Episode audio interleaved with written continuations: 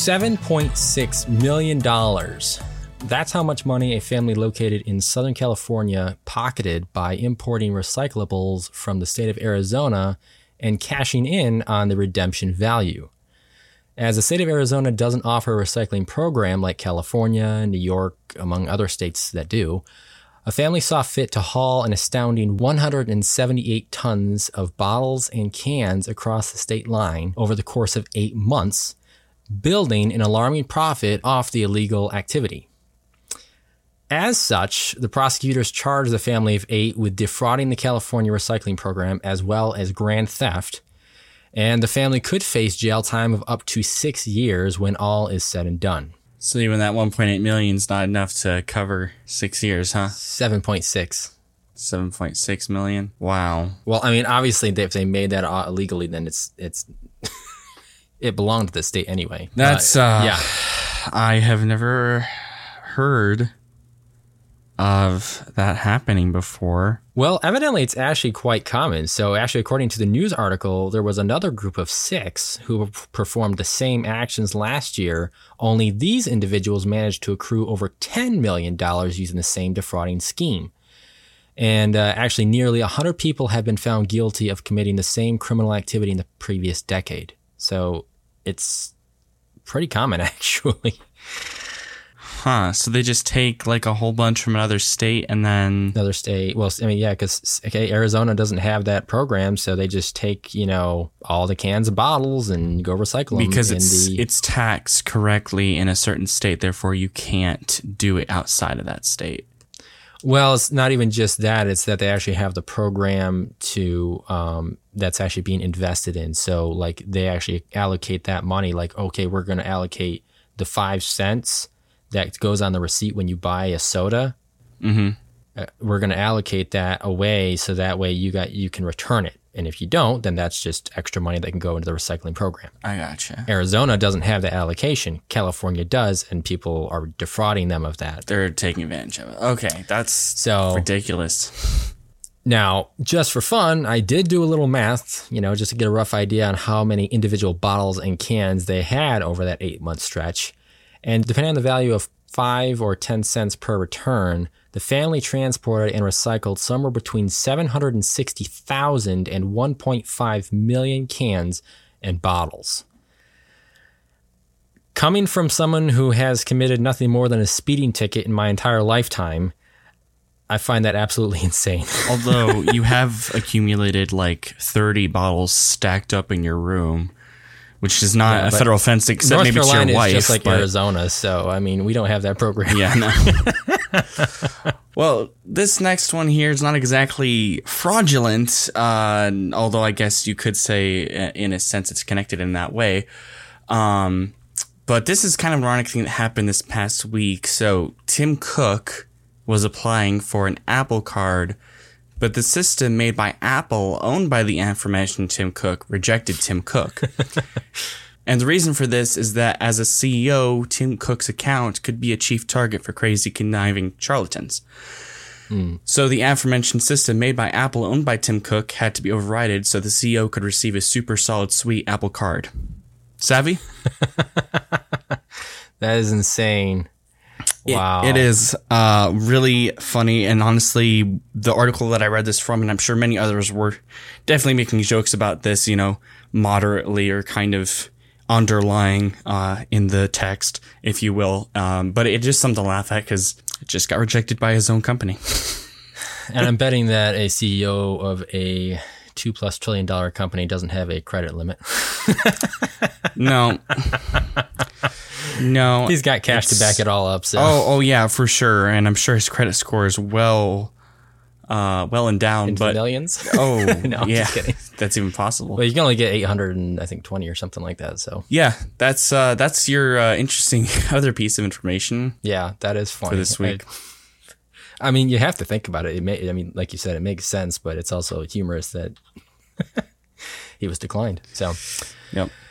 not too much of a major piece of news. That is, unless you are still using a smartphone from about a decade ago, which, according to statistics from Google, is only about 1% of you. So I was actually hesitant to put this on the show, but I did find it a little nostalgic and kind of ironic as well. Sure. But they will no longer be supporting Google Play services on Android 4.4.4, aka KitKat. I did see that. So, to put that into perspective for some of you, one, we are about to be on Android 14 in the fall release, as well as the Galaxy Note 4, which is also my first Android phone, came pre installed with Android KitKat, and I bought that in the fall of 2014. So, kind of gives you an idea about how old that operating system is, or at least that version of Android is. So, yeah, I actually did uh, read that uh, article a little bit. Um, I wasn't terribly shocked because, I mean, it is well over 10 years, and I feel like you just can't, you don't have enough finances to support that type of. I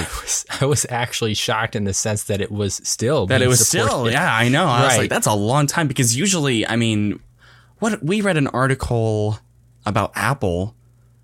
What was it? iPhone five or four that there wouldn't be an app store on it, or maybe it was an iPad. I can't remember. There was something. Um, Oh, like the app services actually shut down and yes, you couldn't actually do and I anything. yes. think it was for Yeah, iOS.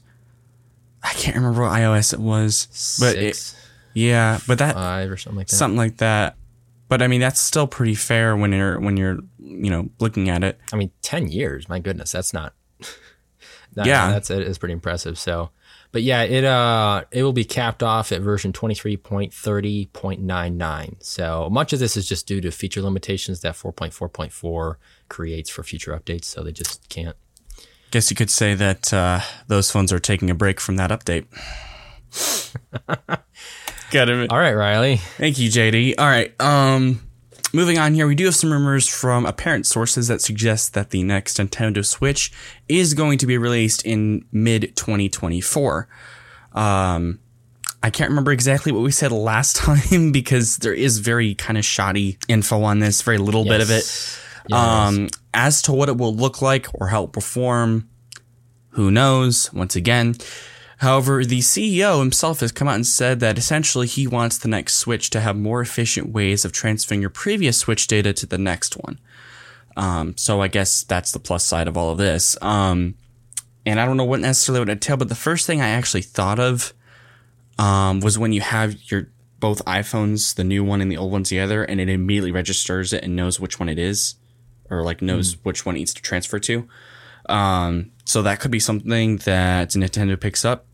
Maybe it's some other kind of data transfer. I don't know how that would work, but at least that's one good thing that's coming out of this that we're seeing here. Again, as to any other information, very little right now. So Well, they did say that future consoles would transfer better because it's all going to be based on the eShop. Oh yeah, okay. I think I did see that. I, th- I think because of a lot of that is going to be linked with your account, with your N- Nintendo account. I'm hoping that that's another way that they can kind of pull down and actually transfer that easier as well. So it kind of depends. Uh, I mean, your way, you know, could theoretically work too. I don't know. I guess it would really just depend on which one's faster. Yeah, I would agree. But obviously, if there is more, we'll we'll keep you guys updated on whatever there is. But It was kind of funny because when you said like that's a plus side, I was thinking, oh wait, maybe they'll say it's like the Nintendo Plus, but then that'd be a bigger screen. So, uh, once again, nothing out of the ordinary, and we're not even going to spend that much time on this one. But Peacock prices are increasing this month on August seventeenth, from four ninety nine to five ninety nine for the base plan, and from nine ninety nine to eleven ninety nine for their premium plus plan. So, wow, a one and two dollar price increase right there. So again, I have, we haven't uh, actually had a chance to get the uh, 29th debatable episode online yet, but uh, we kind of discussed the Spotify and how they're increasing their prices. So this is just it's nothing new. It's just letting you guys know. Mm-hmm. Yeah, I don't really use Peacock. The only time I actually was uh, tempted to use Peacock was when someone was trying to get me to watch The Office. So uh, okay. yeah, Uh, Samsung has finally added Student ID in Samsung Wallet for the US. And this actually allows for easy access around campuses, buying food, access to library and events, uh, and a whole other plethora of things. Uh, for those interested, we will list the steps because there's they're quite intricate. Um, but we'll list the uh, those in the description so you can kind of look back on them if you intend to use uh, Student ID and Samsung Wallet. So well, that's kind of exciting. Um, I didn't think that was like necessarily a, a big surprise. I would have thought that that would have been already part of a lot of the mobile. Well, you got to think. Um, I originally thought exactly what you just said, and then I realized Samsung is a company held in Korea, and there are many companies that have yet to release other things in foreign countries that are here in the U.S. Yeah, so, and I mean, you might again, it is kind of like, man, it took a while, but I mean, they've they've been slowly releasing those in other countries as well, so it's kind of understandable. I get that. I mean, it, it, but it would surprise me though, just because I feel like the U.S. is like a massive customer when it comes True. to Samsung products. But that's that's just some speculation on my end. So, but uh, back in April, Google launched a beta release for Nearby Share, specifically for PC. Uh, just recently in July, they released its first public version for PC, and I personally can't say that Nearby Share is as seamless as AirDrop. Mm-hmm. But as someone who uses Windows about five days of the week, it's it's actually a welcome feature that they're offering. So I'm accepting of it. Yeah, I figured, um, like you said with the previous topic, I feel like that should have already been a thing. Um, right?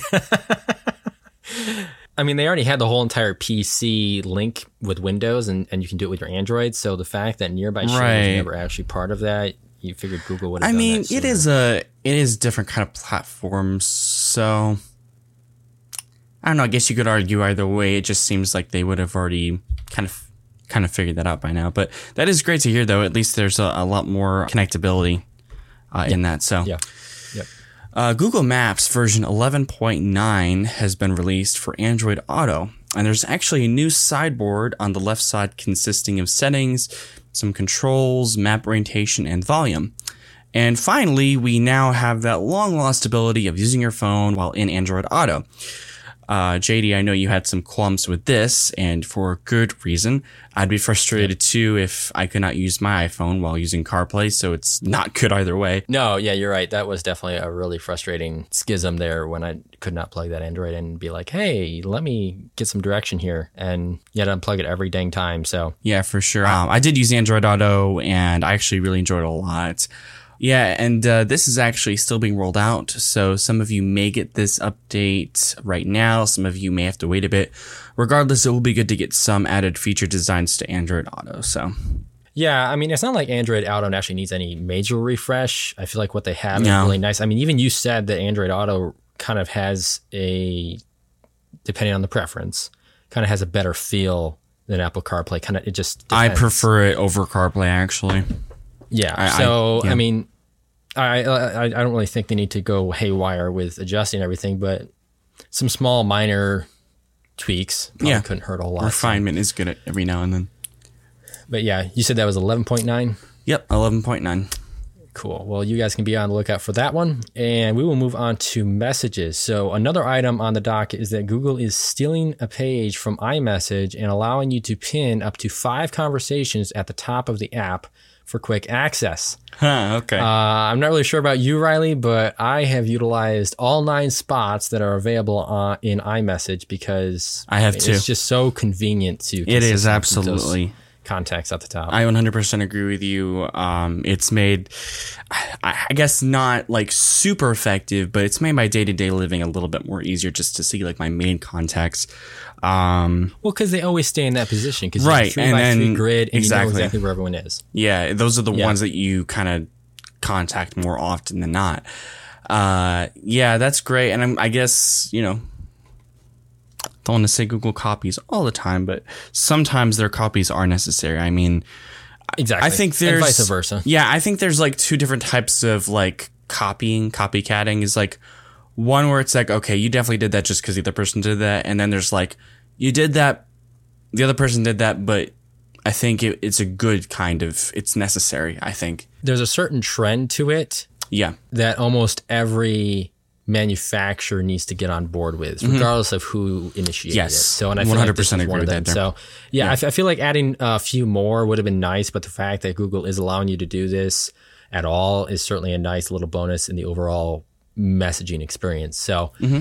also on a side note, we may be getting the addition of satellite SMS emergency service with the public release of Android 14 here in the fall, when the Pixel 8 and 8 Pro make their debut.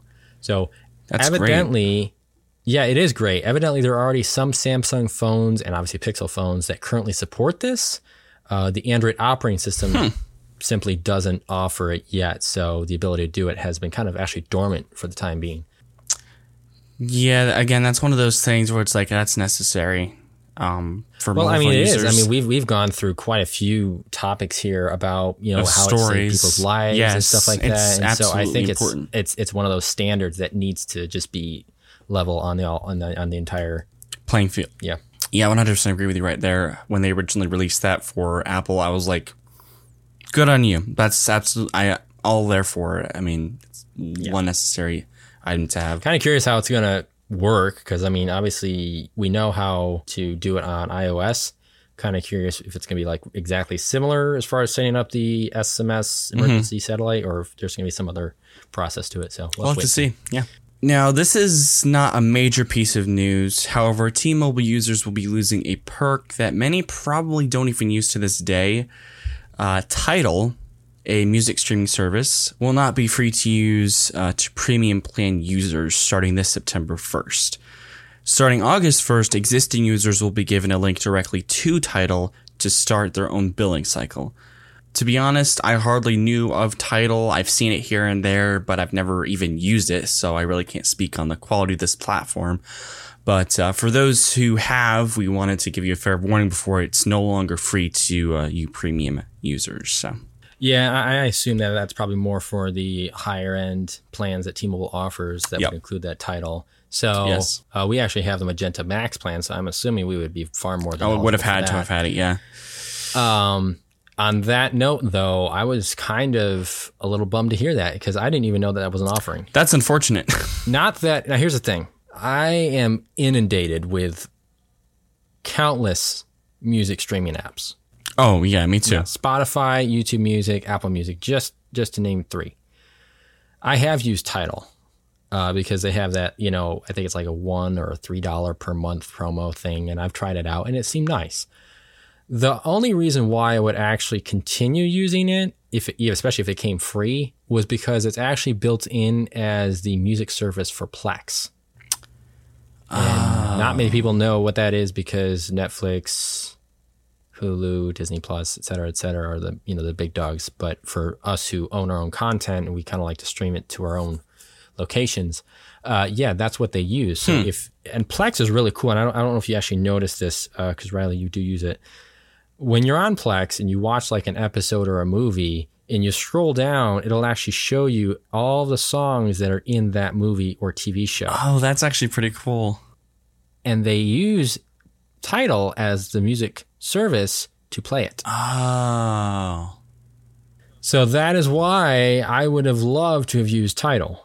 Um, just because it would make it so much easier. Now, if they had used Apple Music or YouTube Music or whatever, I wouldn't really care. But it's kind of a bummer though that they're they're taking that away. And I mean, I think the problem is, and not to yammer on and on here, I think the problem is, is that there is so many perks with T-Mobile, you don't really know what you're missing out on. Oh, we didn't even know there was a Paramount plan, a free one for a year until last year. Paramount year. plan And we've had T-Mobile Magenta Max for like what two years now. two or three, Two or years three? now, yeah. Um, yeah, and actually, I didn't even know about Tidal until um, I enjoy DJing as a hobby, um, just messing around. Yeah. And on uh, Serato, that's a DJing software. They actually allow you to use Tidal if you want to get your music there. Um, so you pay a subscription through Serato, and I think even um, a couple others. Uh, maybe what's it called? Rebox. I forget what it's called, but there are even some DJ apps that you can mess around with that actually allow you to use Tidal as well. Uh, and fu- That's really cool. yeah, fun fact by the way, I don't know. Do you remember? Do you know who actually founded Tidal? No. Jay Z. Oh, okay. I don't know how much you know about Jay Z, but I mean, I mean, I know enough of him. I don't know him like yeah, I don't follow him like people follow the Kardashians. So, he's uh, but yeah, that is Yep. interesting. so yeah, that's Tidal. Um, but again, you will be reminded by an SMS uh, that you can start your own billing cycle of Tidal if you so choose to do. So Yeah, yeah. Uh, I think they even offer a year of AAA membership as well as T-Mobile offers too. So, So it's many. like insane. I just And there's even they really they really just need to list out everything. Like here's what we offer and here's what you can you know jump in on, even if it's just like a promo. yeah. uh, I feel like this could be a topic in and of itself, but there's even like certain discounts that you can use through T-Mobile, like on the uh, T-Mobile Shell Tuesday. gas station. Um, yeah, gas station, um, Little Caesars Pizza, just a whole plethora like of hotels things. and bookings hotels, can- airlines, Yeah. a lot of stuff, and I feel like people aren't necessarily aware of that, and they wonder why it's so expensive each month. But that's where the money's going to. I mean, ultimately, And yet it's still either right in line or sometimes it has been actually cheaper than Verizon. So depends. well, it, quite impressive. It depends on if you're doing the um with Verizon, I believe it's actually um cheaper if you're doing multiple people in a lo- uh, like multiple lines than it is with T-Mobile. Oh. So, um although I could be wrong about that, but But in uh, past rumors, we knew all about the action button, which debuted on the Watch Ultra, uh, which would surface on the iPhone 15 Pros. But now we have more direct insight into what exactly is mappable. As up to this point, it's been mere guesswork. Uh, according to Steve Moser, who is well known for going through Apple's coding across their operating systems, you should be able to map the action button to one of the nine options accessibility, silent mode, shortcuts, which gives you plenty of access to various functions on your phone, let, in in that option alone, yeah. uh, camera, flashlight, focus modes, uh, magnifier, translate, and voice memo. So uh, these mappable options were revealed in the coding for iOS 17. Uh, now, of course, Apple could alter this at any time, but for the moment, it looks to be a reasonable number of items to choose from for what you want your action button to do on the fall debut of the 15 Pros. So I can't really argue with any of those. No, I don't really wish there was anything else on there, really. yeah, I actually did see the article and I feel like I was very well satisfied with what they were giving you. Yeah. Uh, I actually am pretty excited for the camera one because with Android, you just double click that power button and you can camera. Power button. So with this, it's a little more easier to access that. But uh, yeah, this is great if it if it does do if it do If it do good, if it do good. This will be great if it actually does come to fruition. So Yeah, yeah, and if it's actually refined as we hope it would be. So yep. Um, bezel-less displays has been a dream for most phone users. I think uh, to not have to look at the unpixelated part of the screen, but now it looks like it could become a reality. According to MacRumors, Apple has allegedly asked suppliers for bezel-less displays. Uh, these suppliers are LG and Samsung, and uh, evidently the supposed time that Apple would be releasing this phone with bezel-less displays would be the iPhone 17 Pro in 2025. Uh, now we know that the bezels on this year's model, uh, this year's upcoming model, will be a lot thinner than the 14 series. yes, Yep. So it's clear that Apple is trying to obtain that perfect screen. And to be honest, in my opinion, it's likely that this set date could actually be plausible, all things considered. Um, I don't know. What are your thoughts on this? uh, I guess my thought first thought would be is does the article say specifically which model because that sounds like an ultra type of feature, or is it going to actually It come to said base? Pro. Pro. Okay, so yeah, Yep. that makes sense. Um, bezel-less iPhones. Weird thing to think about, right? It is. I assume it's going to be flat. So the only thing that's actually Yeah, the article even said uh, suggested that the Apple would never even be able to do that just because it could be distorted or it could mess with the display. Yes. So Yes. yeah. Okay. So the only thing you would actually be touching on the top would either be the chassis or the screen. There wouldn't be any, you know, like you said, unpixelated areas. correct. Um, There's even a picture I think I got from Twitter. you know, we we've actually kind of brushed over this in the past, and all I could say is I really don't necessarily care about that. Really? And not that I hate it or love it. Now, yes, I don't like thick bezels, but I would say that where my 13 Pro is at right now, it doesn't really bother me that much because honestly, the curvature of the case is enough to kind of take care of that. And so there's only a little bit noticeable Yeah, that is on true. each side. That's just me. Um, to take away the bezel completely, it's cool. I think it's a goal that most manufacturers have tried to obtain. Yes, I, I totally agree with you there. I think the only issue that I would have is it would depend on, and I'm contemplating, it would depend on whether or not Apple did this intentionally after a period of time. So it wasn't their first thing that they thought of when maybe the iPhone 10 came out or even the 13 or whatever. Sure. Yeah. And I'm thinking of this because the smaller the bezels you have on the phone, the more likely you are to use the sides to hold it. If you're more inclined to use the sides, the higher the likelihood you could actually drop the phone. So you need to wait until the chassis is light enough so it's not like weighing down your hand.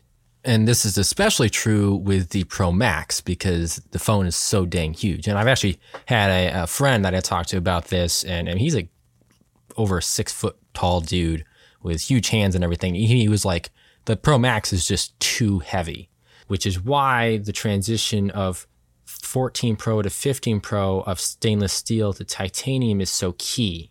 Huh. And I mean, who knows? Maybe this is why Apple decided to actually add flat edges back to the design because it was easier to handle. And if you're going to make the bezel smaller, then you got to have a better grip. Okay, yeah.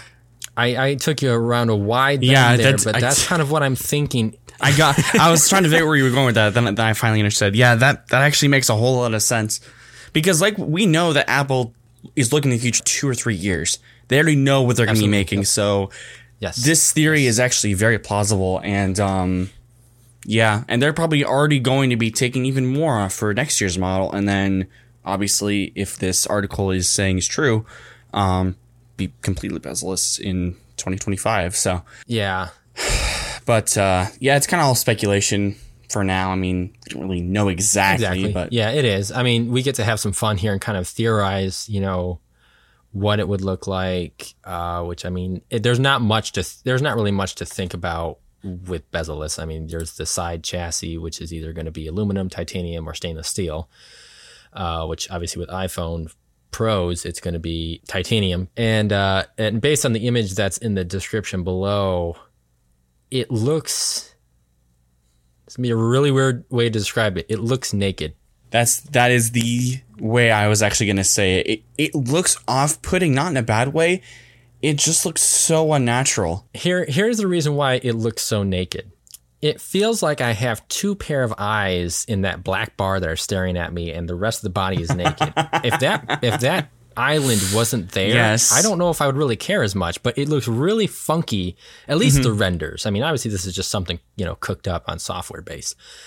But uh, yeah, that is pretty interesting, and I'm like I said, it's not. It's really not a deal breaker for me as long as it's not. I mean, we've kind of gotten past the point of too thick bezels. Yeah, see, honestly, I feel like they should have kept the notch. I, I feel like the dynamic island without those bezels, it feels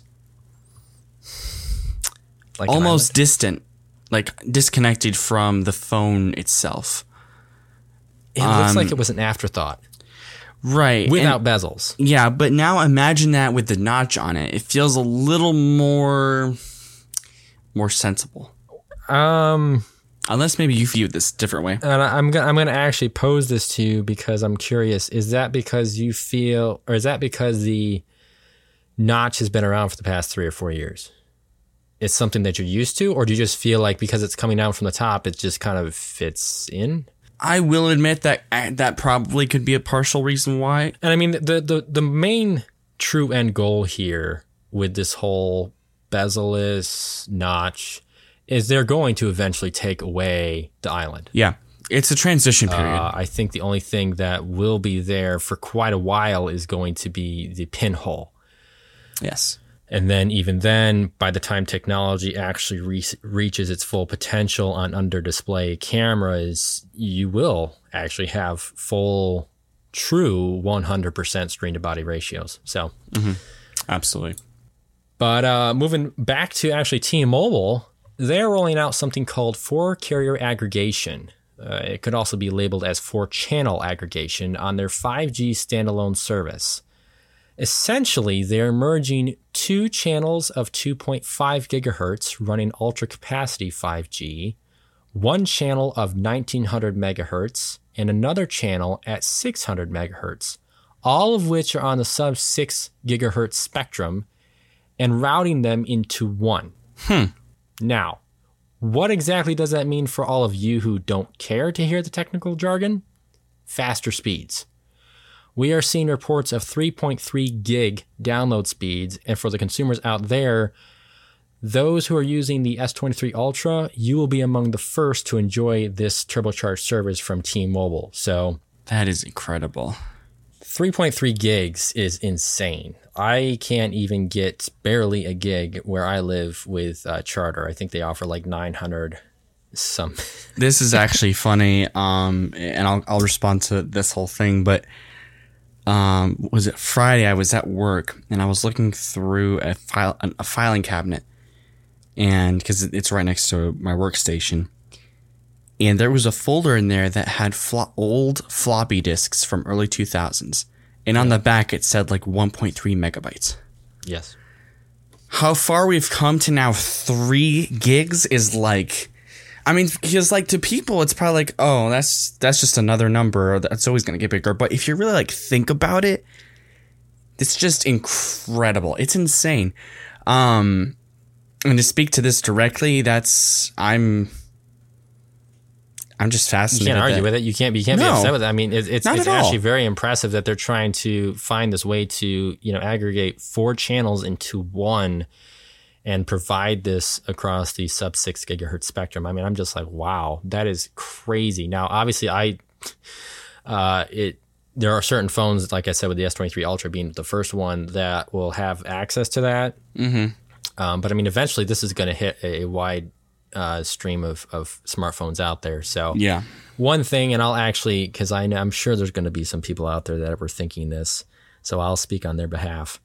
When you were talking about floppy disks, uh, I'm sure they were thinking, well, Riley, I don't know if you realize this or not, but there used to be a whole room full of computer technology that probably only took up kilobits. Yep. Oh, I'm aware of that. So- Oh yeah, yeah. I was just mentioning about that specifically. Even my boss Yeah. was asking me when I brought them to him. He was like, "Do you know what this is?" And I said, "Yeah, they're floppy disks." Um, but I even know back of like for NASA computers when they launched the original rocket uh, for Apollo 11, I think it was like huge computers that took up. And I know exactly what you're talking about. Yeah. Um, and that was like very minor um, disk space. Data. yeah. Yes, so small. And even um I don't know if you know this YouTuber, his name is Odd Ones Out. Uh, his real name is um James. And um he was talking about um you know the internet in the 1990s. Yeah. And he was saying how the disks like the speed at which you're able to get stuff was like super small. It was so slow that Yes. like it was actually connected to a landline. So if your landline was being used, you couldn't even use your internet, and that's where the whole Right, internet yes, sound yep. comes in from. Um, which obviously I wasn't a '90s kid. Uh, JD was, so I don't really have that Absolutely. experience. I remember that. Yes, I remember. Like you know, we had to get off the computer if mom had to make a call or something like that. So it was, I remember Pretty that crazy was my to think about. yes, that was my nostalgia right there. Um, it kind of funny, and I was actually thinking about also when you're mentioning that, I was thinking of the Macintosh computer and how you actually had to insert the disk to actually just have all access to one Right. program at a time. So it's really it is Yep. impressive. I mean, we're talking about you know internet connection on a cell cellular platform, um, but to just kind of contemplate how you know transfers and data storage and how far we've come is really impressive. So. Um, Yeah. Now they also plan to reach 320 million people here in the states with their ultra capacity 5G service before the end of this year. So that's Wow. leaving a little over three and a half percent without 5G UC coverage. So it's really impressive. I know now. I know that's about let's see, 320. That's about 11 or 12 million. So that's not like a small number, Yeah. but I mean that's that's In comparison You know. to like the entirety, that's right That's they're, a they're lot. dwindling down people that don't have you know 5g access so and this is 5g uc Right, yeah. Um, X users, it, just saying that sounds completely weird, are limited to only dark mode, as the CEO Elon Musk says that it is better in every way. Is it really? Is it? Last week, Musk was in the process of changing the Twitter logo and name to X across all mobile platforms.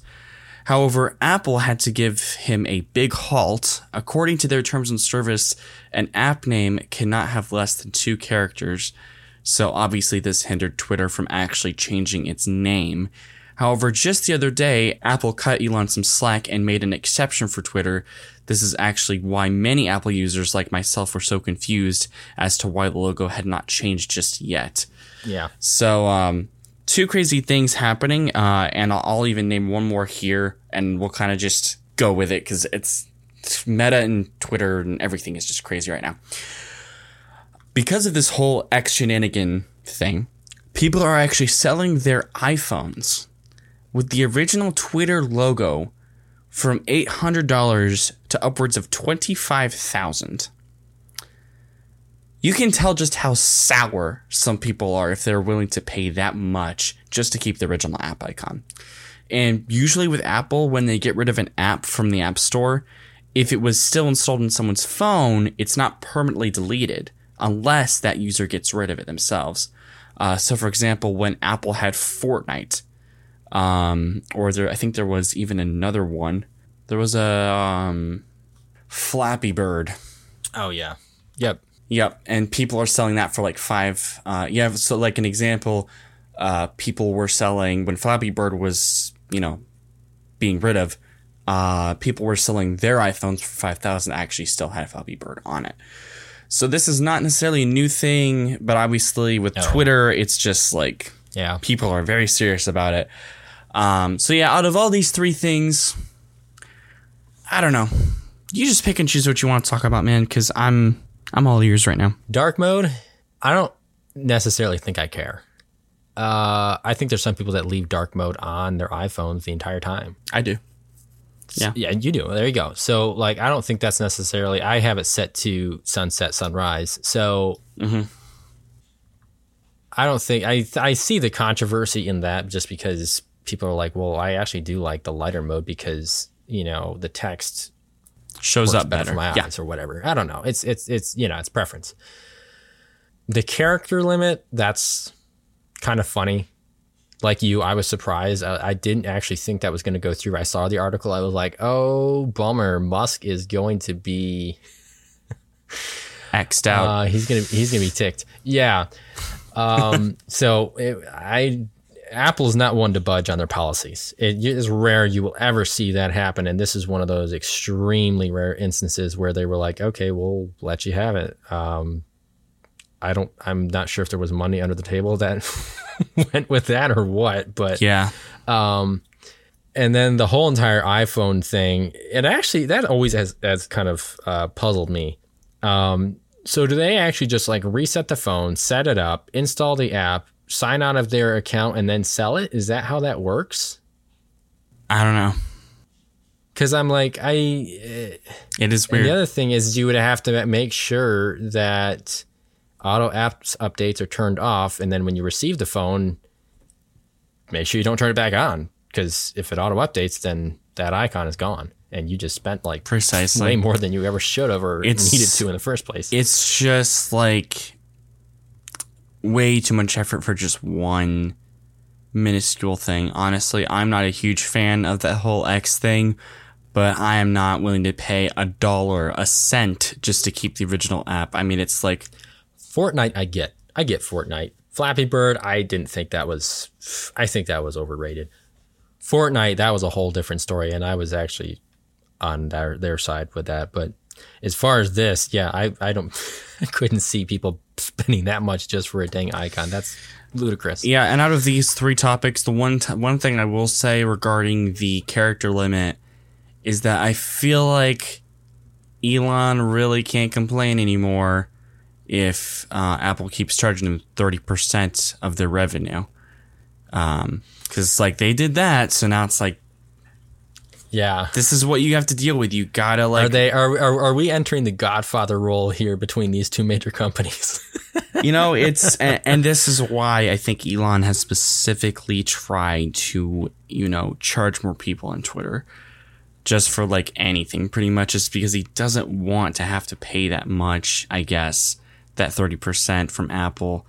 Um it's almost kind of petty, I think. And it's Yeah, it is petty on a certain level. It's also thinking about how much he invested in it. We've talked about that before, but it's there is a lot that, you know, is calculated into it and um, I wouldn't disagree with you that it's petty. Mm-hmm. But there there's just choose the lesser of two evils. We we should charge we should make a list of topics that could literally take an hour and of themselves. I feel like Netflix would be one of them. Musk and Twitter would be another. Yeah. I would use I would what I, I would have said in the past iPhone and USB C, but that's a thing of yesteryear. Um, Yep. we'll actually hit on that later on in the episode. But um, Yeah. moving back to another carrier, uh, Verizon, aka Big Red, they are joining in on the fall action for Sunday Ticket. According to latest reports, they have struck a deal with YouTube TV and the Leatherhead League to offer Sunday Ticket for free or for at least a discount, depending on your preferences. Interesting. As always, the fine print is important. Yes, it is interesting. Uh, to briefly break it down, and I'll spare you the misery because this white man can't dance. But uh, we'll begin with new customers first. So if you sign up for a new Unlimited Plus mobile line and purchase a select smartphone, you will be eligible. You will be eligible for access to Sunday Ticket.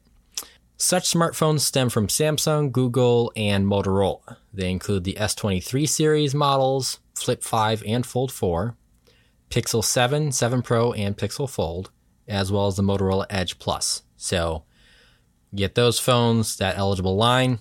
Uh, the uh, existing customers, you can also jump in on the action with those select models and that mobile plan.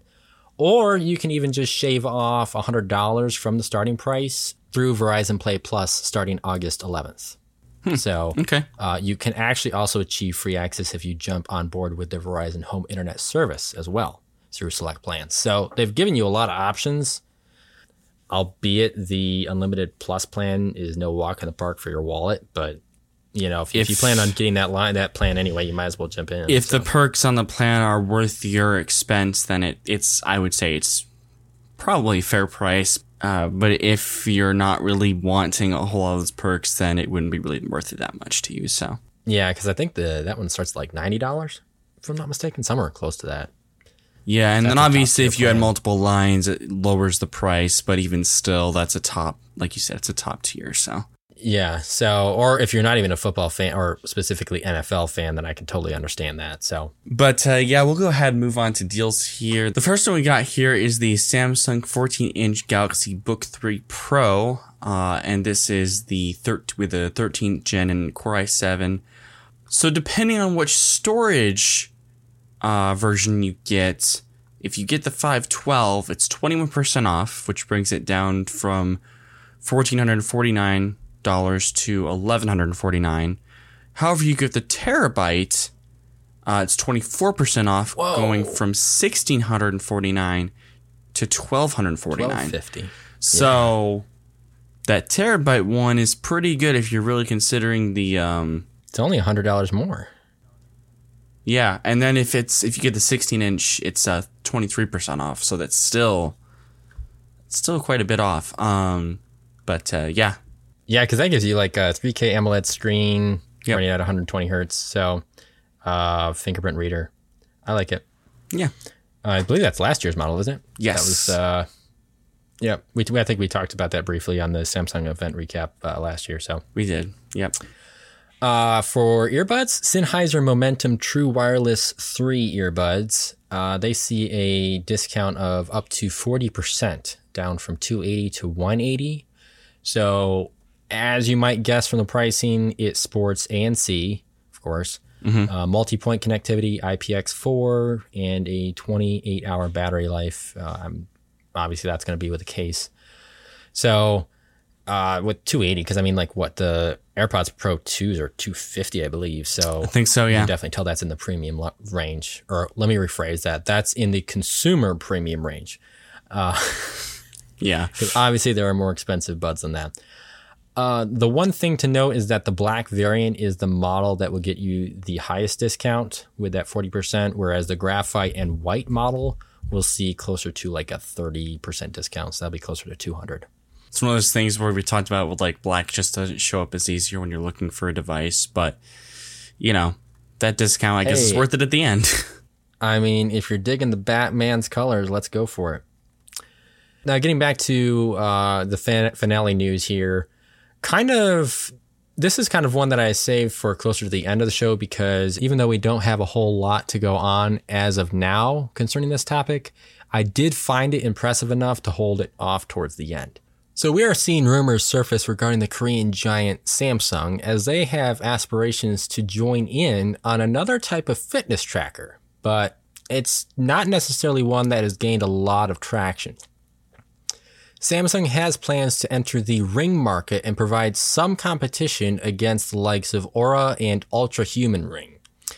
Rumors suggest that ECG and PPG are among the potential features that could be included in the fitness tracker and could also include Samsung's sleep tracking model that we've seen in their watch lineup. So okay. uh, I'm kind of curious what you're thinking about this because I'm surprisingly quite a big fan of fitness rings. Yeah. Not a big fan of their subscription service, especially with Oura and the pricing, but I would really like to see them get a more mainstream uh, traction.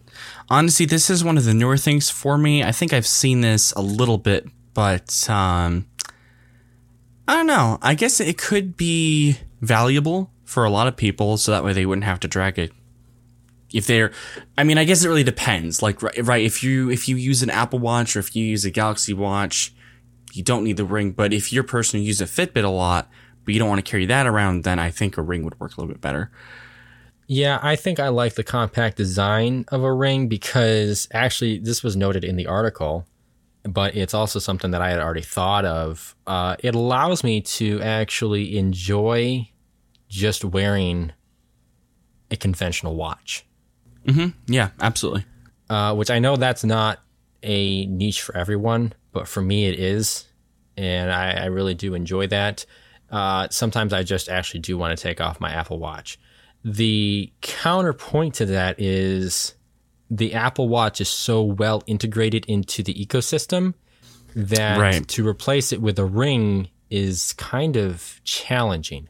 So the way the fix around that I could see this potentially going, and this is nothing to do with the rumors. This is me actually, you know, visualizing this.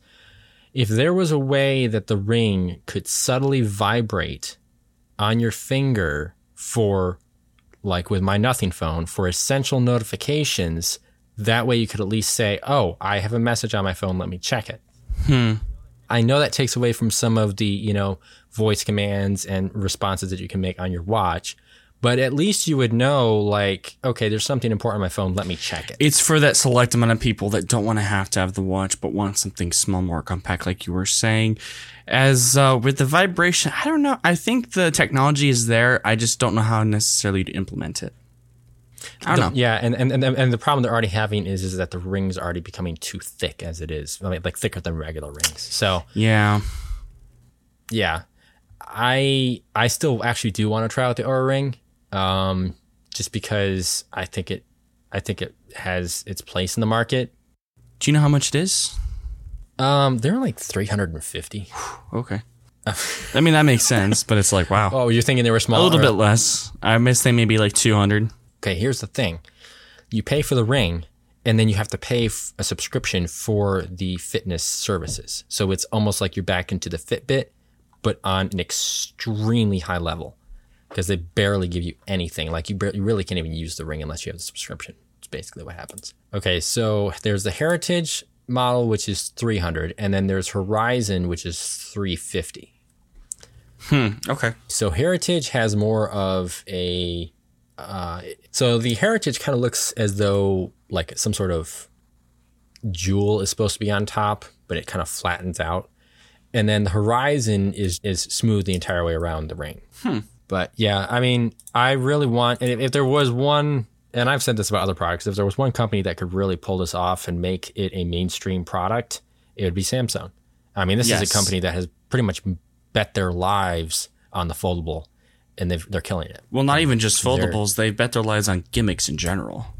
I mean, Yes. we've said it before. That's one of the things that I wouldn't say they've mastered at, but they definitely be been a pro, uh, at least in, in mainstream devices. They're so take chances. they are, and it's it's done well for them, honestly. And I don't doubt that they could actually really pull this off easier and maybe even make it cheaper and better than Oura's. It's it's very possible because Aura is just a company that just makes rings. Samsung has had a lot of opportunities to make a lot of different devices, so they And have they- yeah. experience. Exactly, And people would trust like, them. you- Like you said, they're they're willing to dump a lot of money into the R and D and get another product going. Right. And I th- I really do. I believe that this fitness tracker has a place in the market. I really do. Yeah, Um, and it's and it, depending on how thick it actually gets um if it stays within reason it's such a subtle tracker it really is almost scary in some ways but it's really cool and um it'd kind of be funny because i could just theorize a man and a woman being like ooh let's buy Oura rings for our wedding bands someone's done it. I promise you, someone has. If not, that I'm gonna be upset if someone hasn't. Well, the fact that they come in silver, black, stealth, gold, rose gold, it's just like it's does not it would not surprise me at all. So, Yeah, totally. but in either case, for now there is still a lot unknown about this device, uh, and the timeline suggests that we could be waiting till 2025, maybe 2024 if we're lucky. Uh, Samsung's original plan was to have this device available this year, but with many complications, one such relating to other matters interconnected with Apple, um, they are on a bit of a delay. So, all in all, time will tell if these rumors lead to the final product. So, I'm actually excited about this one. I really am. I really hope that this. I'm going to ask you this question, Okay. and I'm going to say no. Do you think this is something Apple will ever do? No, I, I just don't. I, I, I don't really. They're not one it's not like them. for one thing, it, for one thing, they're not one for redundancy. Because I feel like a ring could see the side of redundancy, and that would eat. Now you'll argue, anybody could argue that well they have a lot of redundancy. Look at their iPad lineup. Look at their iPhone lineup. it's true. Yes, that's true. but there's a reason why they do that. there is a reason why they do it. So it really just, I mean, if they found a way to make it work to their advantage of profitability and marketing and such, I'm sure they would probably at least consider it. I just have a hard time believing that that would come to fruition. So, but that's just me. Also, I feel like a ring in and of itself, its identity has to a lot with sleekness and like boldness. I feel like Apple doesn't really identify with those two terms necessarily. On some products, probably, but I feel like Samsung more goes along that route. At least, like, look at their Watch Yeah, Classic. I see what you're saying. They're not so much about style. I mean, yes, they like to have it be more refined and professional and clean. Okay, that is Apple. yes. Um, but yeah, I can definitely see where you're, where you're coming from with that. The other thing that I feel like is a really good advantage is a screen. The fact that a ring doesn't have a screen, or at least one that's easily damaged, versus like an Apple Watch or something like that. I mean, I am, you know, I'm always a little more aware of okay, where's my Apple Watch when I'm doing such and such Right. with a ring, uh, especially if one that didn't have a screen, it's you know it's got that outer shielding and cover. So theoretically, I'd be less worried about that. Wait, does the Oura one have a screen on it? No, I mean there was something in the article about a screen, but Oh. I I don't really think. I feel like that's pushing limits, at least right now.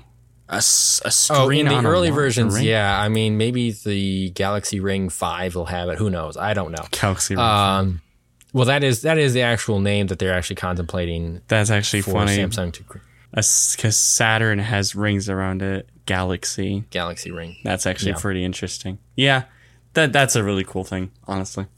Threads, on their part, has reportedly lost over half of their original numbers of users.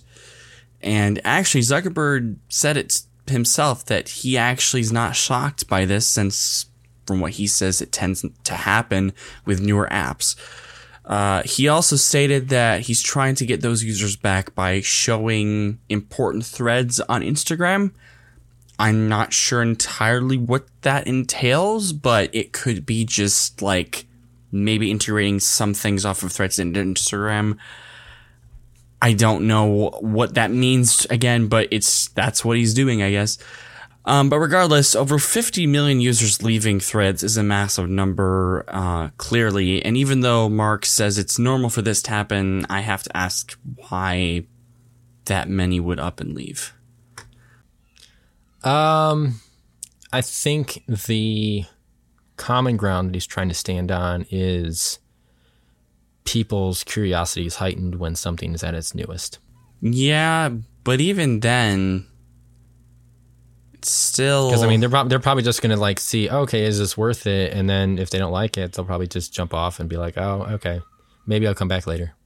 I mean, that's that's just like you know, Yeah, that makes sense. It's just I can kind of see where he's coming from from a CEO standpoint, but I think he's just trying to nurse his wounds and not make it seem as bad as it could possibly be. I don't know. That's that's another whole ordeal entirely. So.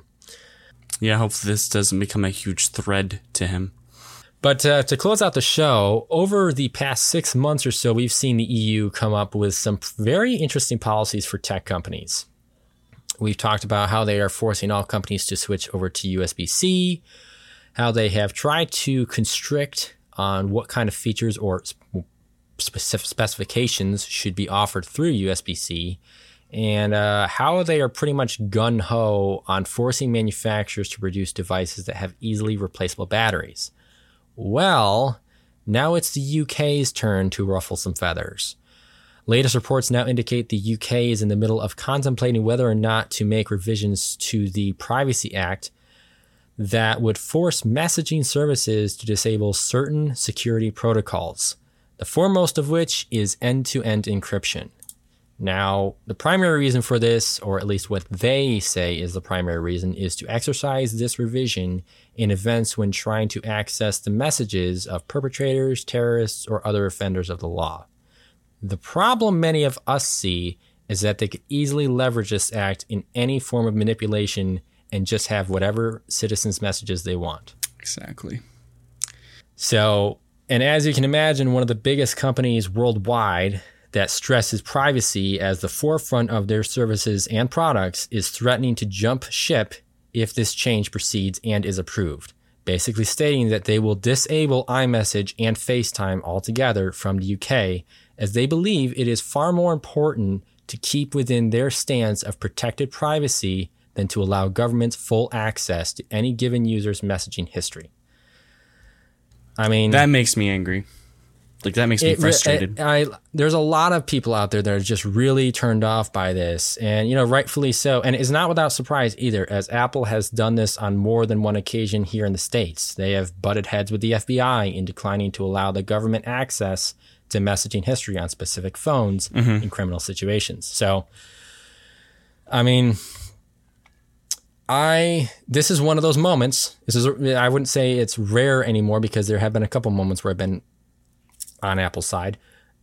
This is one of those moments where I'm like, okay, Apple, you've got something where I can get on board with. Yep. You know, I'm not like against you on this. I, I can I can really see where you're going with this, and I'm actually glad that you're one of the trillion dollar companies that's advocating my privacy, especially in a government related situation. So Yeah, I can understand to an extent. Like, if you're just looking at it from face value and saying, like, it would be nice if, if for good intentions, if certain governmental properties actually had information to easy access to actually stop criminals or terrorism. That'd be great.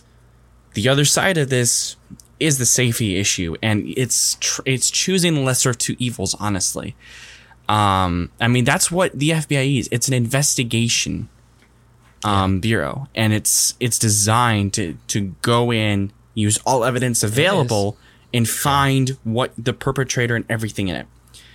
Um, for secure, because what's going to happen when it's a slippery slope. that's secu- exactly. They they start. This is what our mom used to say. And you guys, I give you an inch and you take a mile.